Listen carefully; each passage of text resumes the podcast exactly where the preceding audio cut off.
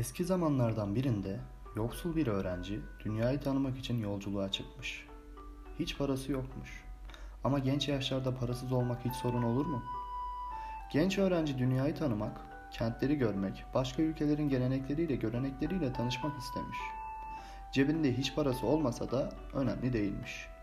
Geceleri ağaç altlarında uyurum, acıktığımda iyiliksever köylüler yemek verir.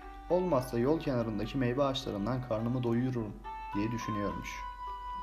Yollardan tarla kenarlarında önüne çıkan buğdayları, bezelye tanelerini de topluyormuş. Günler, aylar geçmiş.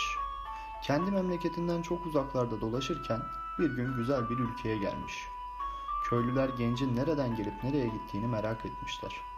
Dünyayı dolaştığını anlatmış. Köy sakinleri heyecanla dinlemişler. Yemek vermişler. Genç köylülerden akşam yatmak için de bir samanlık göstermelerini rica etmiş. Köylüler ise bu bilgili olanı samanlıkta yatırmak istememişler. Kralın sarayına götürmüşler. Orada nasıl olsa bir yatak bulunur diye düşünmüşler. Kral ve kraliçe genç misafire pek sevinmişler. Onlar da sohbet edebilecekleri, bilgili ve kültürlü insan ararlarmış hep. Kral bir ziyafet sofrası hazırlatmış uşaklarına. Bir tek kuş sütünün eksik olduğu masada da oğlanı genç kızının yanına oturtmuş. Öğrenci güzel prensesin yüzüne bile bakamıyormuş utancından. Ama içinden de bu prenses benim eşim olmalı. Kader benim karşıma çıkardı diye geçiriyormuş. İki genç birbirlerine çok yakışıyorlarmış. Kralım demiş kraliçe. Bu genç herhalde bizim kızımızı görmeye gelen bir prens. Onunla evlenmeyi düşünüyor olabilir demiş. Öyle şey olur mu demiş kral. Bu yoksul bir genç. Sıradan bir öğrenci. Gece genç için sıradan bir yatak hazırlatmışlar. Herkes odasına çekildiğinde öğrenci yatmak için hazırlanırken tarlalardan topladığı şeyler ceplerinden odaya saçılmış. Genç bütün gece boyunca yerlerde onları toplamakla uğraşmış. Sabaha karşı da ancak bitirebilmiş. Kralın adamları gece genci gözlemişler. Bütün gece yatmadığını, eğilip kalktığını, uyumadığını krala anlatmışlar. Kraliçe, gördün mü demiş krala.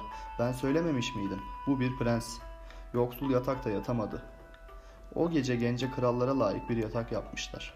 Günlerdir yatak yüzü görmeyen genç ise deliksiz bir uyku şekli çekmiş. Sabah olduğunda kral ve kraliçe gencin prenses olduğundan, prens olduğundan artık eminmiş. Öğleye doğru kızımızı sana verebiliriz genç prens demişler. Genç öğrenci prens olmadığım, değil parası bulu, hazinesi ve sarayları, yatacak yere bile muhtaç olduğunu söylemiş. Ama kimseyi inandıramamış. Ülkede kırk gün kırk gece düğün dernek kurulmuş.